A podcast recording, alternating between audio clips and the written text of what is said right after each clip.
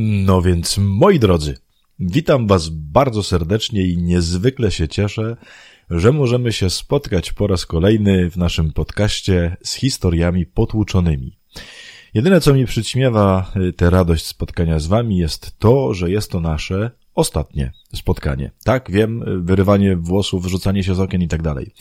Kochani, ostatnie w takim sensie, że będzie przerwa e, po tym dzisiejszym naszym spotkaniu, przerwa adwentowa albo raczej przerwa grudniowa. E, podcasty oczywiście wrócą, ale dopiero po świętach Bożego Narodzenia, dlatego że e, w adwencie będzie jeszcze dużo innych rzeczy na languście i no nie chciałbym, że tak powiem, zalać niewiadomą ilością materiałów tego kanału, więc zrobimy sobie przerwę. A myślę, że taka przerwa też nam dobrze posłuży. Ale nie o przerwie miałem gadać, tylko o tym, że się spotykamy i że e, chcę wam opowiedzieć dzisiaj kolejną historię, albo raczej ją e, przeczytać. Tak jak zawsze muszę przeprosić za coś, y, czego wy i tak nie usłyszycie, bo będą prawdopodobnie jeździć tramwaje gdzieś tam w tle, ale jak znam życie, to się potem nie nagra, w sensie nie będzie tego słychać i niepotrzebnie was przepraszam, ale tak mówię jakby co, jakby ktoś się trochę ewentualnie czepiał. To yy, są warunki jakie są. Moi drodzy, yy, na początek jak zawsze kilka komentarzy, a dosłownie pięć, tak jak za każdym razem. Posłuchajcie, co tam wypisywaliście. E, e, ostatnio w komentarzach, w sensie w waszych sytuacjach e, słuchalniczych co do podcastów. Basia tak pisze. Z uwagą słuchałam tej historii. Tu chodzi o ostatni odcinek. Sama jestem aktualnie w 34 tygodniu ciąży i ciągle jestem pod opieką dwóch specjalistów, ginekologa i okulisty. Od urodzenia choruję na jaskrę. Chodzi o to, że w oku rośnie ciśnienie i to trwałe i nieodwracalnie też uszkadza nerw wzrokowy. Na lewe oko nie widzę już prawie nic. Prawe jeszcze funkcjonuje, ale też nie jest super. Z powodu ciąży musiałam odstawić większość leków, które biorę, ale dla dziecka jestem w stanie zrobić wszystko. Na szczęście hormony ciążowe trochę regulują ciśnienie w oku i jest w miarę. Okay. Jeszcze troszkę, już niedługo i maleństwo będzie z nami. Mam nadzieję, że wszystko będzie w porządku. Basiu, kochana, bardzo Cię otaczam modlitwą, e, bardzo otaczam modlitwą Twoje oczy i bardzo proszę Pana Jezusa, żeby kładł swoje ręce oczywiście na Twoje dziecko, ale również na Twoje oczy i żeby się Wami opiekował. Dziękuję Ci, Basiu, za ten piękny komentarz. Z kolei pisze Helenka. Króciutki komentarz, ale bardzo ładny. A ja, w nawiasie, jedenastoletnia Helena, słucham historii potłuczonych wraz z mamusią, układając świąteczne puzzle. Pozdrawiamy wierne fanki ojca. Helenko i droga mamo, y, bardzo się cieszę, że słuchacie, a szczególnie, że słuchacie razem. Muszę powiedzieć, że jakoś tak mnie to bardzo cieszy, kiedy ludzie słuchają y, różnych moich nagra nagrań razem. Czasem o nich rozmawiają, czasem się kłócą, czasem się ze mnie wyśmiewają razem i tak dalej. To jest strasznie fajne, że tak rodzinnie też to robicie.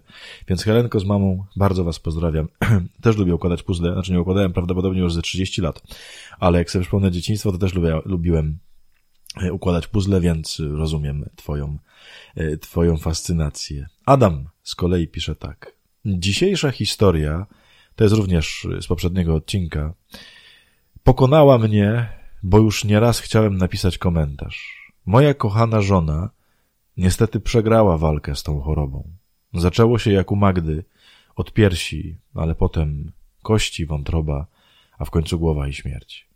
Ja słucham tych historii w sypialni, a właściwie w siłowni, bo po trzech latach od śmierci dorosłem do decyzji, żeby ją zlikwidować i zrobić tam siłownię właśnie. Zatem siedzę na rowerku, a łzy leją się na kolana, które wykręcają kolejne kilometry. Pozdrawiam. Adam. Adam. Adam, bardzo cię ściskam. Adam, y, nie wyobrażam sobie, y, co trzy lata temu musiałeś przeżywać, kiedy twoja żona umierała, ale też co pewnie nadal przeżywasz. Adam, bardzo jestem z tobą i bardzo cię ściskam. Bardzo Cię błogosławię y, i bardzo będę Cię wspierał modlitwą, Adam. Bądź dzielny, chłopie. Och, te Wasze historie. Y, Monika. Monika pisze tak. Leżę na łóżku. Obok z prawej strony mąż, a z lewej syn. Chłopaki oglądają film o płomykówkach. Nie mam bladego pojęcia, co to jest. Ja w słuchawkach się podcastuję. Magda sprawia, że kapie mi z nosa kapie mi z oczu i nagle z jednej strony chusteczki, a z drugiej przytulas. Boże, Ty wiesz. Dziękuję Ci. Bardzo piękny obraz. Z jednej strony chusteczki, a z drugiej przytulas. No to masz swoich dwóch chłopaków, męża i syna. Brawo. Yy, dziękuję Moniko za ten komentarz. I ostatni komentarz. Yy, nie jak na imię, bo podpisany NH. Więc drogi albo yy, droga, chociaż nie, raczej od droga, bo będzie o mamie. Droga NH. A ja korzystając z tego, że mąż kąpie naszego synka, zrobiłem sobie przerwę na kolejną cudowną historię, bo pewnie za chwilkę znowu będzie Mamo cycuś! No właśnie. Kochani, lubię też czytać szczególnie te wasze różne rodzinne e, perypetie, z tego, z tego powodu, że sam ich nie znam, nie? Więc próbuję sobie to wszystko wyobrażać, jak to u was jest. I strasznie mnie to cieszy, że, że mogę brać udział w jakiś sposób w waszym życiu przez, przez te podcasty. Moi drodzy, to tyle wstępu. Yy, teraz będzie oczywiście czołówka. Ja się, przepraszam, że powiem, ale wysmarkam. Jakoś mam taki lekki katar. Yy, wy posłuchacie czołówki, a potem będzie oczywiście historia.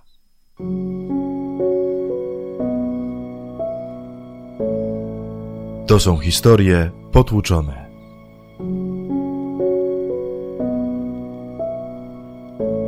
A to jest odcinek o Kamilu, co na swoim weselu nie był.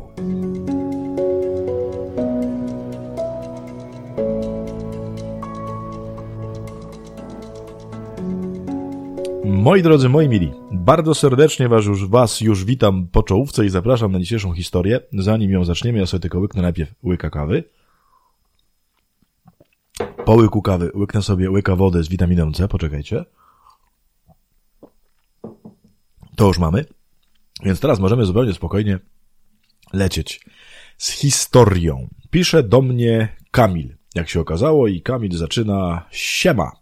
Mam na imię Kamil a moja kochana żona Dominika. Nasz związek narodził się na Tinderze, więc jesteśmy przykładem na to, że Bóg może działać nawet w potencjalnie złej aplikacji, gdzie ludzie szukają raczej przygód na jedną noc niż partnera na całe życie. To już drugi Kamilu wiemy, bo już kiedyś był odcinek o tym, jak to się na Tinderze y, szuka miłości. Po dwóch latach związku zaręczyliśmy się i we wrześniu tego roku wzięliśmy ślub. Gratuluję. W swoim życiu miałem już wiele różnych wypadków, takich jak na przykład spadnięcie ze schodów, spadek z okna z drugiego piętra. Naprawdę? O człowieku, że ty żyjesz jeszcze.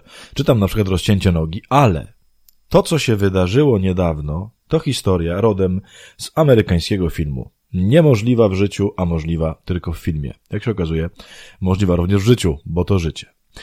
Nasz ślub oraz wesele było idealnie przygotowane. Wszystko zaplanowaliśmy, nie zapomnieliśmy o niczym. Dzień przed ślubem zjedliśmy pyszne śniadanie, udałem się do fryzjera i wtedy zaczęło delikatnie przelewać mi się w żołądku. Ale nic nie bolało, pomyślałem, że może po prostu zjadłem coś nieświeżego. Następnie pojechaliśmy do domu narzeczonej oraz na salę, aby przygotować ostatnie detale. Stopniowo czułem się coraz gorzej. Pojawił się ból brzucha, zacząłem wymiotować, ale kulminacją dolegliwości był wieczór. Wtedy bolał mnie już cały brzuch. Wszyscy mówili, że to ze stresu, którego ja co prawda nie czułem, i że przejdzie następnego dnia rano. Wieczorem odbyłem jeszcze teleporadę i dostałem podobno najsilniejsze leki rozkurczowe. Zdążyliśmy jeszcze przećwiczyć nas, nasz pierwszy taniec i narzeczona odwiozła mnie do mieszkania, bo byłem już bardzo osłabiony. Myślę, drodzy słuchacze, że wszyscy się spodziewacie już, że to no, oczywiście nie chodziło tylko o żadne stresy i żadne bóle żołądka, tylko tu się będzie zaraz działo. No więc się działo, posłuchajcie dalej. Gdy położyłem się już do łóżka, poprosiłem Boga, aby mi przeszło, no bo przecież jutro mam mieć własny ślub. To była najgorsza noc w moim życiu. Budziłem się co 30-40 minut. Ból brzucha był po prostu niesamowity. Ciągle się modliłem o to, aby to ustało. Ale około czwartej nad ranem coś się zmieniło. Ból z całego brzucha zmienił się na ból w jednym miejscu. Leżałem jeszcze kilka godzin i wtedy zacząłem robić typową rzecz naszych czasów, szukać w internecie podpowiedzi, co może mi dolegać. Wiadomo, podobno najczęściej wykorzystywanym lekarzem na świecie jest wujek Google.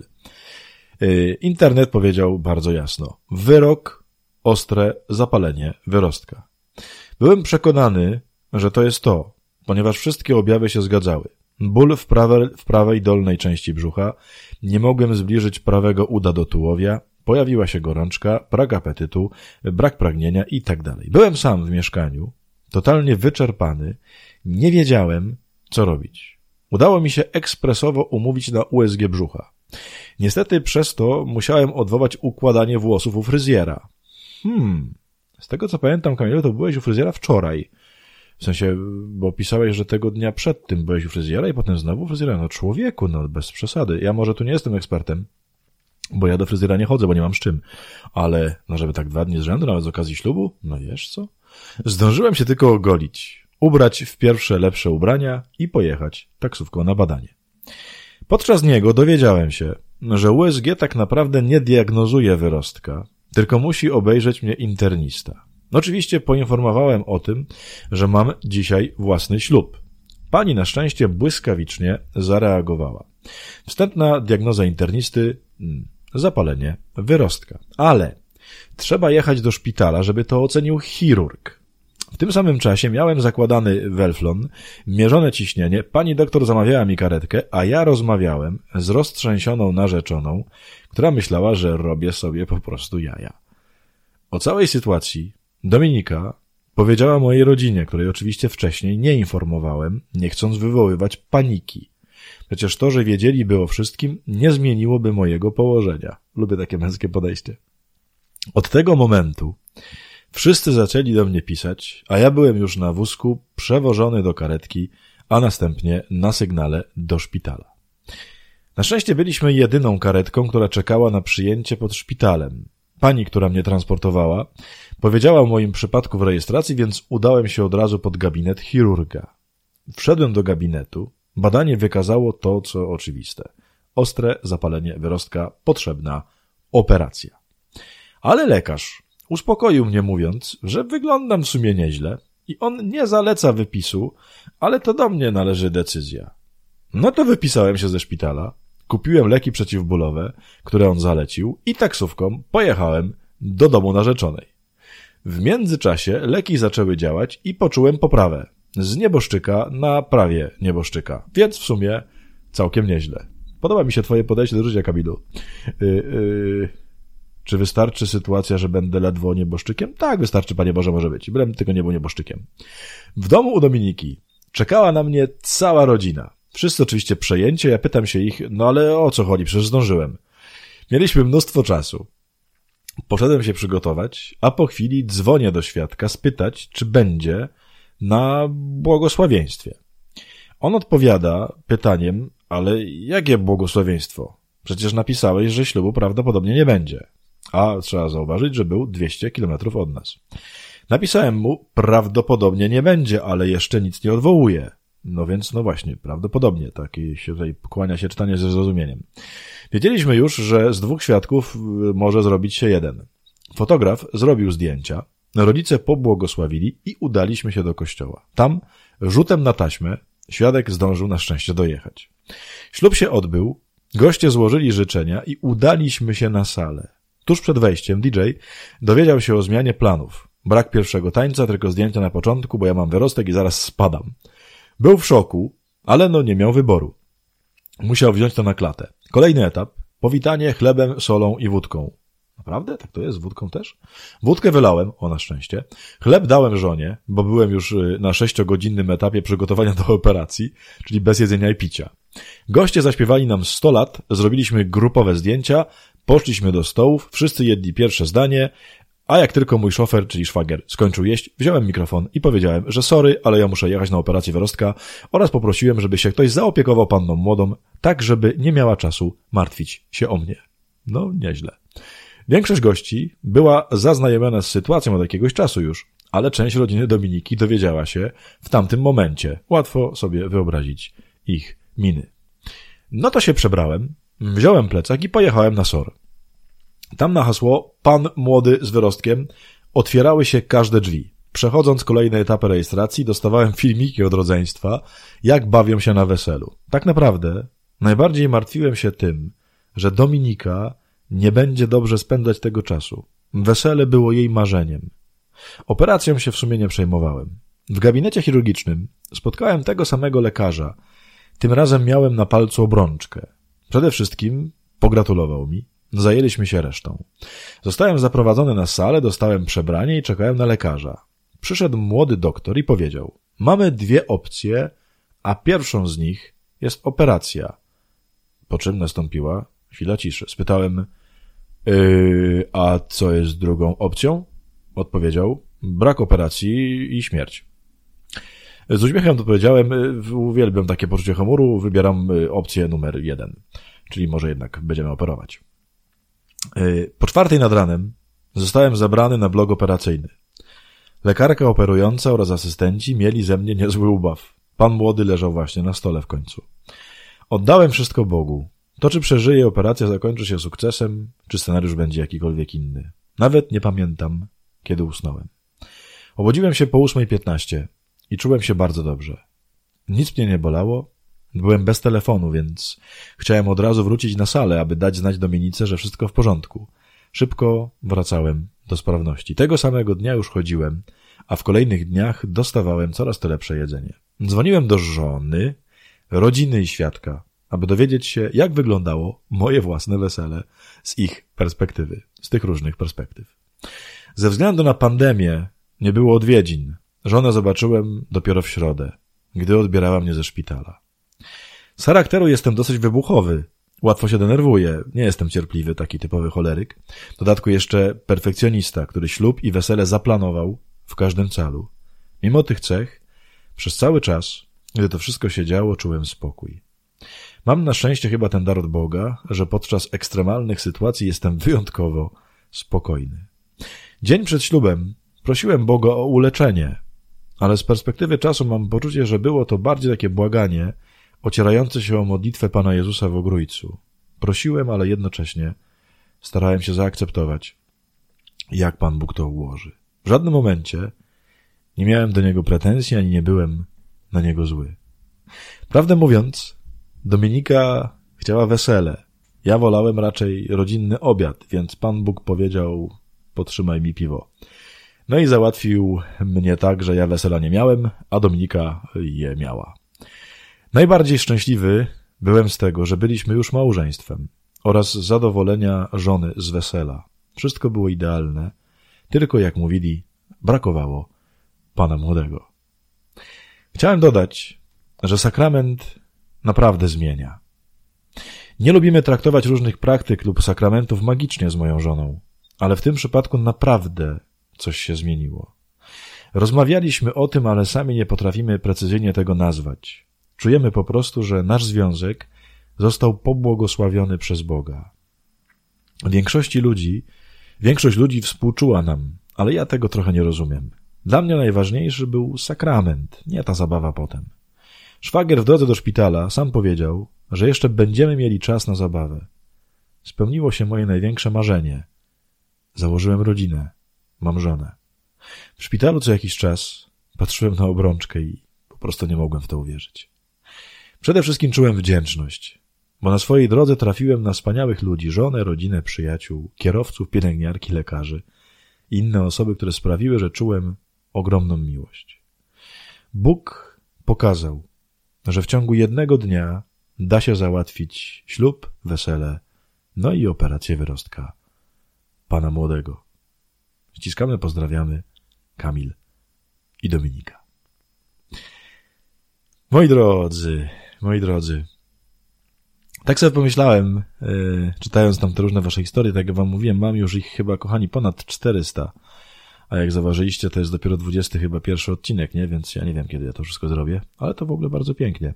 Więc tak sobie czytając te wasze historie pomyślałem, że na to nasze ostatnie spotkanie przed przerwą, przed adwentem potrzebujemy czegoś takiego pogodnego, czegoś z nadzieją, czegoś, co jest nie tyle przejściem różnych trudności, chociaż takie historie też oczywiście bardzo kocham i bardzo wam za nie dziękuję. To potrzeba też raz na jakiś czas. Takiej historii po prostu pięknej, dobrej, gdzie jest nadzieja. Bardzo mi się podoba, y, Kamilu i Dominiko, wasze podejście, bo to prawda. Jasne, że wesele jest ważne, jasne, że ta zabawa, że rodzina. Nie tak, że to nie ma żadnego znaczenia. Pewnie, że ma. Ale tak naprawdę nie ma. Bo najważniejsze jest to, co napisałeś na końcu, tak? Masz żonę, masz rodzinę i macie sakrament małżeństwa. To jest klucz do tego. A to tylko dokładnie pokazuje, jak Pan Bóg prowadzi też ludzkie drogi, nie? E, Kochani, potrzebujemy bardzo takiego spokoju i takiego zaufania, że kiedy się wszystkie nasze plany walą, zobaczcie, to jest taki moment w życiu, nie? Jak ten ślub, który się wydaje totalnie newralgiczny, nie? To jak coś nie idzie, zawsze jesteśmy strasznie źli, że najważniejsze momenty się popsuły.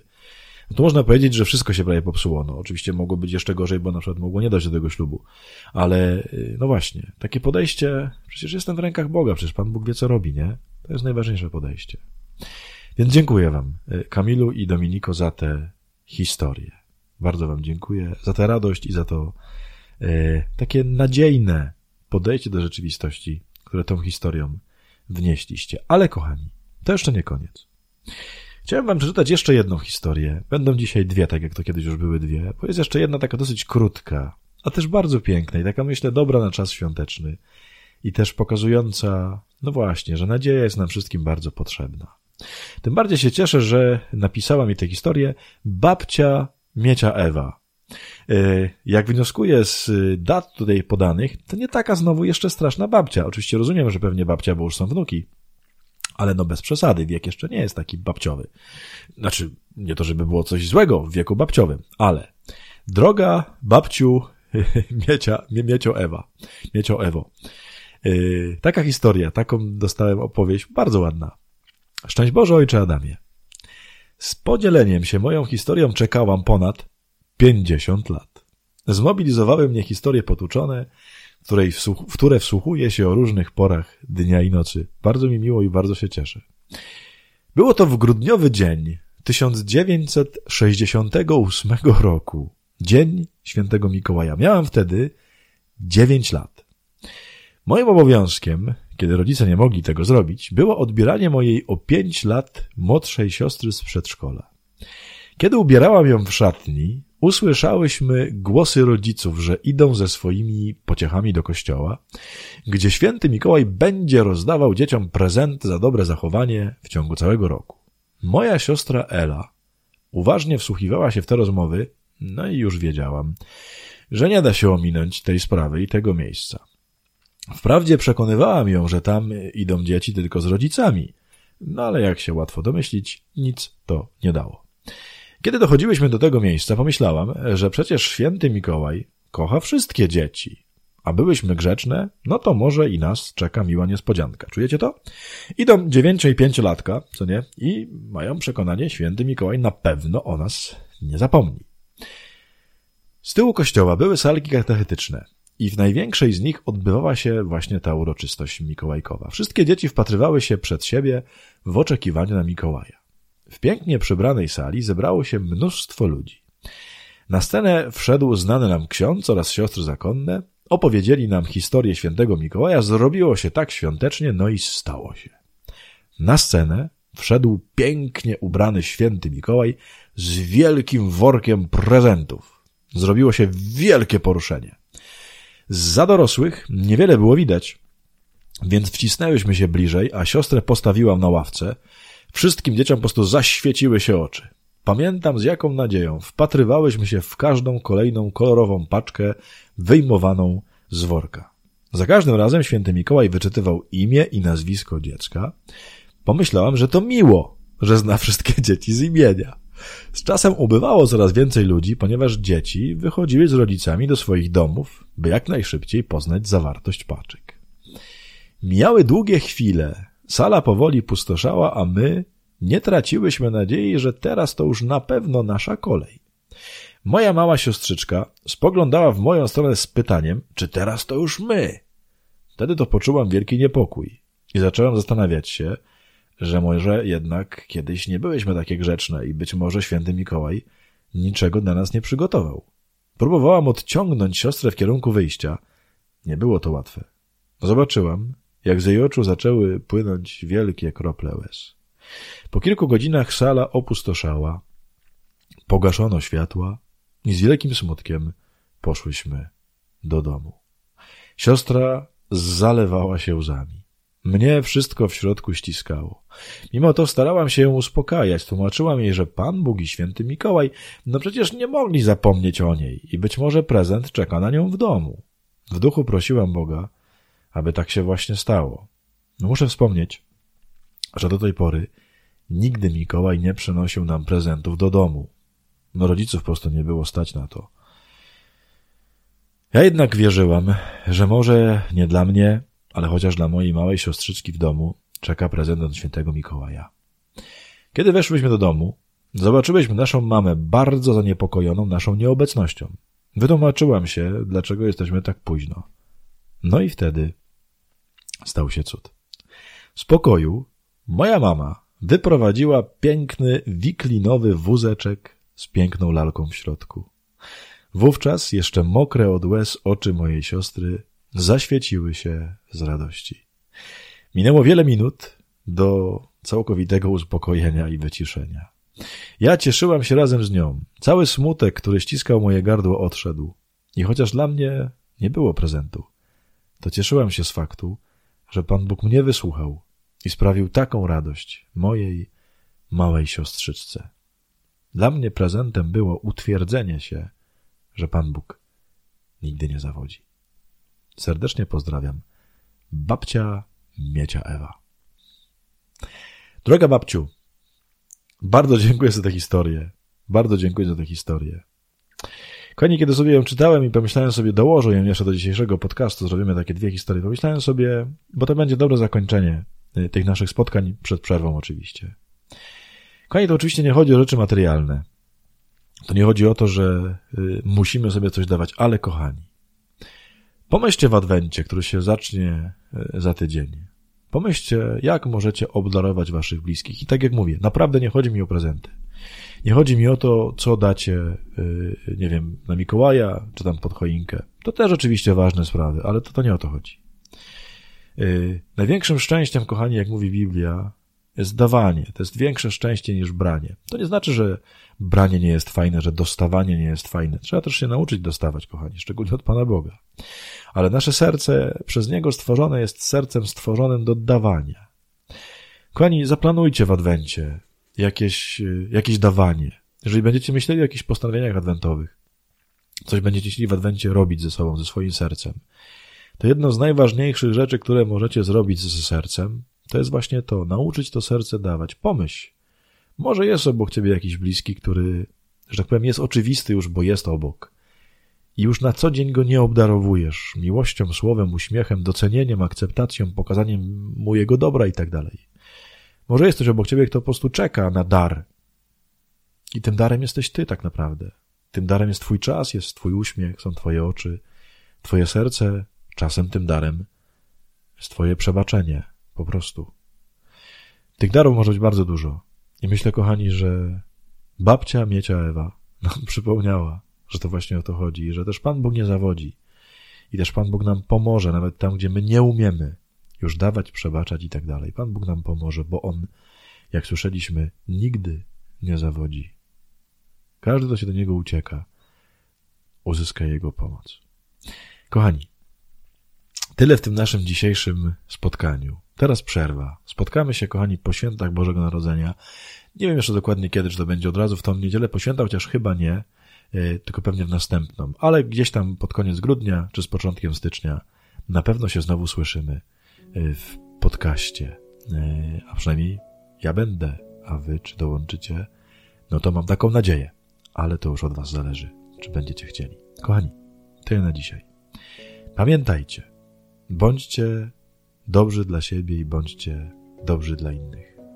Kochajcie siebie, kochajcie innych, a nade wszystko kochajcie Boga. Ściskam Was, pozdrawiam i do usłyszenia za parę ładnych tygodni, za jakiś czas. Miejcie się dobrze z Bogiem.